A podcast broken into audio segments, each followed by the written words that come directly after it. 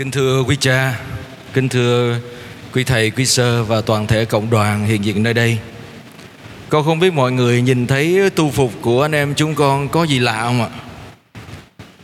À, áo cho dòng màu đen, à, thánh giá đỏ phía trước, rồi có áo choàng nữa. À. thật sự ra thì Thánh Camilo của chúng con ngày xưa là lính đánh thuê, lính đánh thuê chuyên nghiệp trước khi ngài đi tu và khi mà ngài hoán cải đó là ngài nói lên một cái quyết tâm là từ nay không còn cho thế gian nữa. Nhưng mà cái tính của một người lính vẫn còn.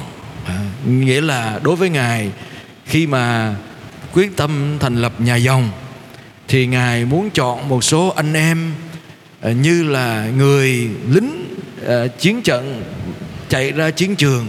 À, để nhưng mà cái chiến trường ở đây là cái chiến trường của người bệnh và nhiệm vụ của người lính đó là cứu người bệnh.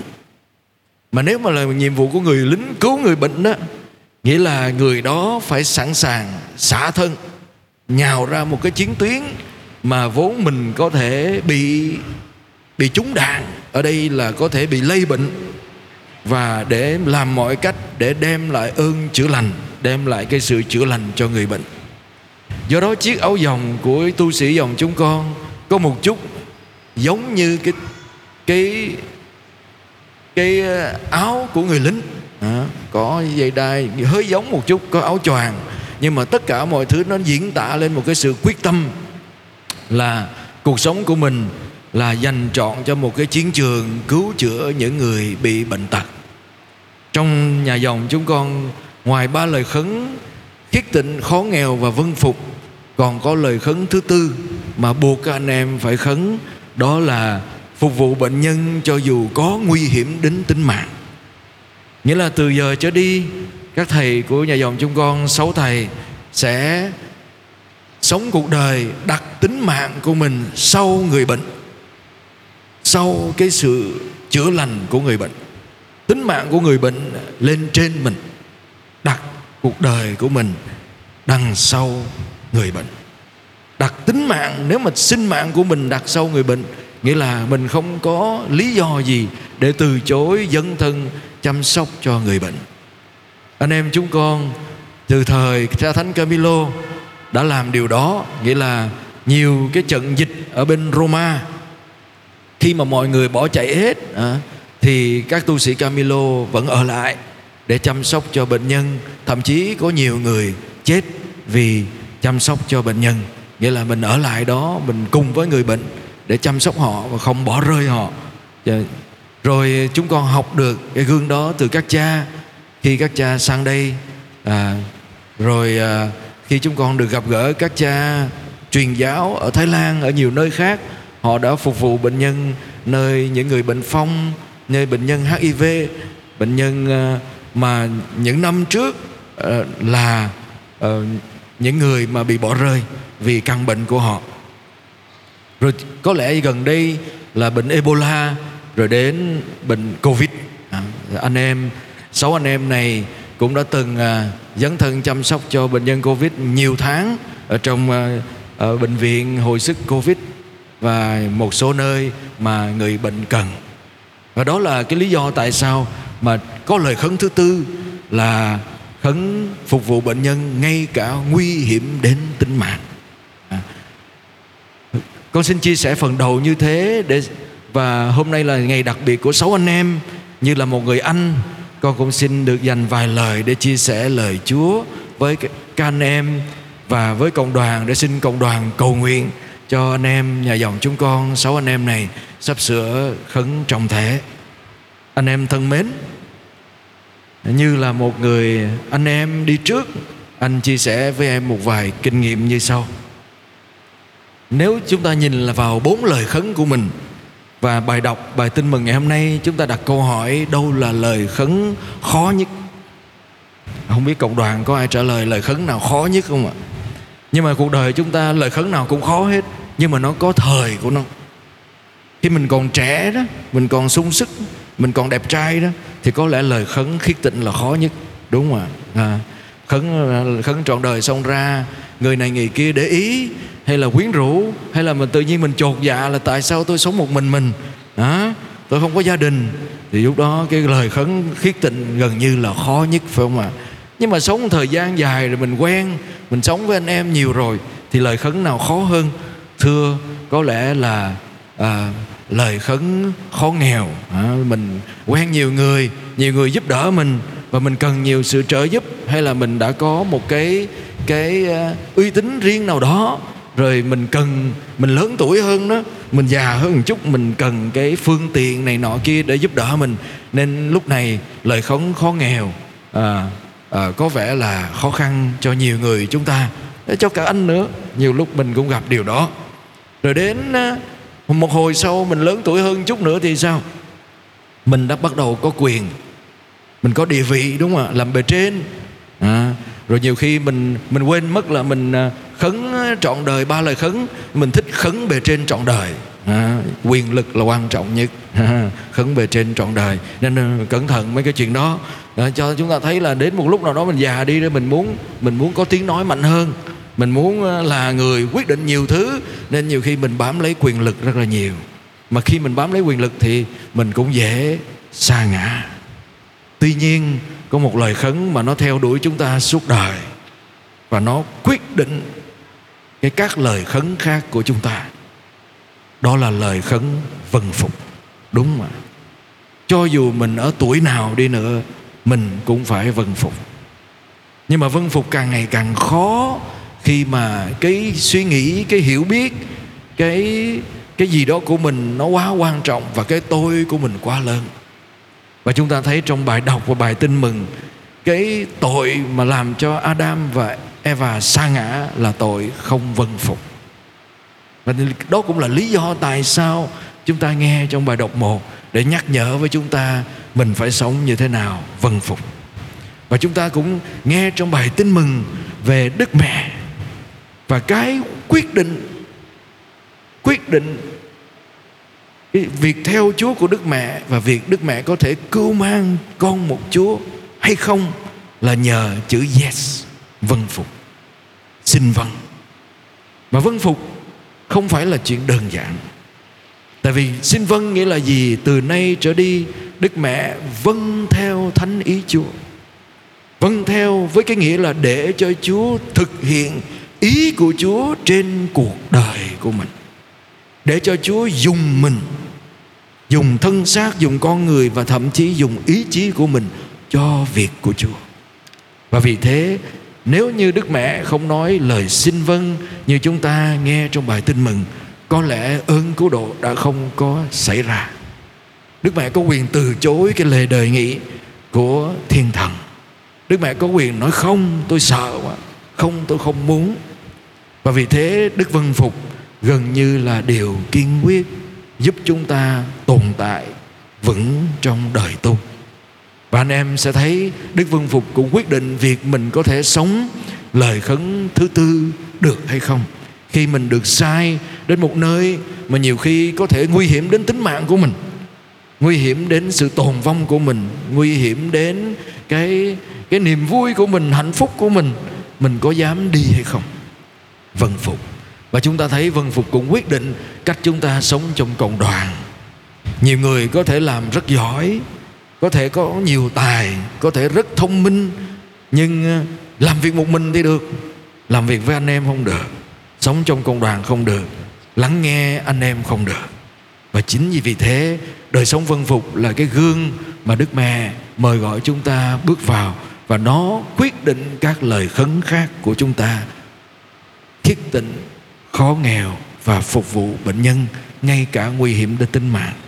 Nên anh chia sẻ với anh em điều này để cho thấy rằng ngày hôm nay tại sao đời sống thánh hiến thiệt là khó. Khó không phải chỉ là vì mình cám dỗ của của khiết tịnh khó không phải vì khó nghèo, vì nghèo quá. Mình đã từng sống với nhau nhiều năm, không có cái gì ăn hết nữa phải đi xin bánh mì à, cũ của người ta để ăn. À, rồi mình à, sống với nhau nhiều năm mình mình à, kham khổ với nhau nhiều rồi mình thấy khó nghèo đâu có khó đâu phải không? Khó nghèo không có khó. Nhưng mà vâng lời nhưng mà vâng lời Chúa để cho Chúa hành động trên cuộc đời của mình mới là khó. Nhưng mà để sao làm sao làm được điều đó là để mình có thể cưu mang Chúa và đem Chúa đến cho người bệnh. Cưu mang Chúa và đem Chúa đến cho người bệnh và nhìn thấy Chúa nơi người bệnh. Đó là cái ý định của Thánh Camilo. Đời chúng ta ngày hôm nay, từ ngày hôm nay trở đi cho đến cuối đời là để mình có thể cứu mang Chúa, đem Chúa đến với người bệnh và gặp gỡ Chúa nơi người bệnh. Người tu sĩ Camilo làm được điều đó phải như thế nào ạ? Như Thánh Camilo nhắc với chúng ta là mình phải biết chăm sóc bệnh nhân như người mẹ chăm sóc đứa con duy nhất của mình. Anh em chúng ta là người nam mà Thánh Camilo nhắc mình phải chăm sóc như người mẹ. Thì thì mình cũng phải có một vài cái đức tính của người mẹ. Và biết được đức tính của mẹ mình phải hỏi mẹ của mình hỏi các sơ hỏi những người mà nuôi mình lớn lên nè. À, đức tính người mẹ. Nhưng mà anh xin à, uh, được lấy một vài cái đặc điểm của người mẹ nhìn từ đức mẹ Maria để mình noi gương vì hôm nay là lễ đức mẹ lộ đức, ngày quốc tế bệnh nhân. Một người mẹ để làm mẹ được thì phải sao ạ? Điểm thứ nhất là phải thụ thai. Làm mẹ là phải thụ thai. Nghĩa là mình cứu mang chúa là mình phải thụ thai. Là cứu mang được chúa trong lòng mình. Vậy mình thấy người mẹ ở ngoài đời thấy đức mẹ maria làm sao cưu mang được ạ? Sự cưu mang đến từ việc sống mật thiết với chồng của họ. Một người không thể thụ thai nếu không có cái sự quan hệ mật thiết của thể xác. Đúng không ạ. Mà chúng ta là người nam, mình đâu có quan hệ mật thiết được. Bằng tính dục được. Nhưng đức mẹ mật thiết với chúa đến mức có thể cưu mang chúa thì cái điểm đầu tiên để là người mẹ chăm sóc được con, mình phải cưu mang được. Mà cưu mang được nghĩa là mình phải là người gắn kết mật thiết với chúa và với cộng đoàn. Mình không thể cưu mang Chúa. Nếu mình chê ghét anh em mình là người cưu mang Chúa, giống mình. Mình không thể thụ thai Chúa, cưu mang Chúa được nếu mình không có mật thiết với chính Thiên Chúa, với thần khí Chúa, cầu nguyện mỗi ngày. Nếu cuộc đời cha mẹ mình nhờ sự mật thiết của họ mà có mình là sự sống, thì nếu mình không có sự mật thiết với Chúa, mình không có Chúa. Mình không có Chúa thì mình không thể đem Chúa đến người khác. Mình không có Chúa thì mình không thể hiểu được Chúa muốn gì Nơi việc chăm sóc bệnh nhân của mình. Đó là cưu mang nhưng mà cưu mang, Rồi làm sao ạ? Phải cưu mang, Phải có một thời gian Để thụ thai, Rồi đến cưu mang Là một thời gian để mang đứa trẻ trong bụng lớn lên. Chăm sóc người bệnh, đòi hỏi chúng ta phải biết chờ đợi. Một người mẹ mang thai phải chờ đến 9 tháng 10 ngày mới sinh con ra được.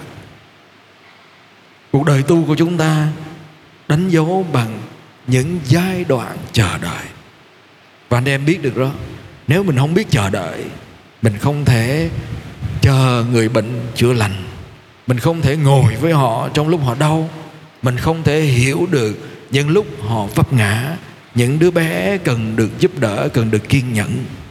Và chúng ta biết rằng khi mà mình chăm sóc bệnh nhân, mình chữa bệnh cho người bệnh, mình biết thời gian ủ bệnh, thời gian thuốc có tác dụng thời gian để người ta được lành thời gian để vết thương được lành thời gian.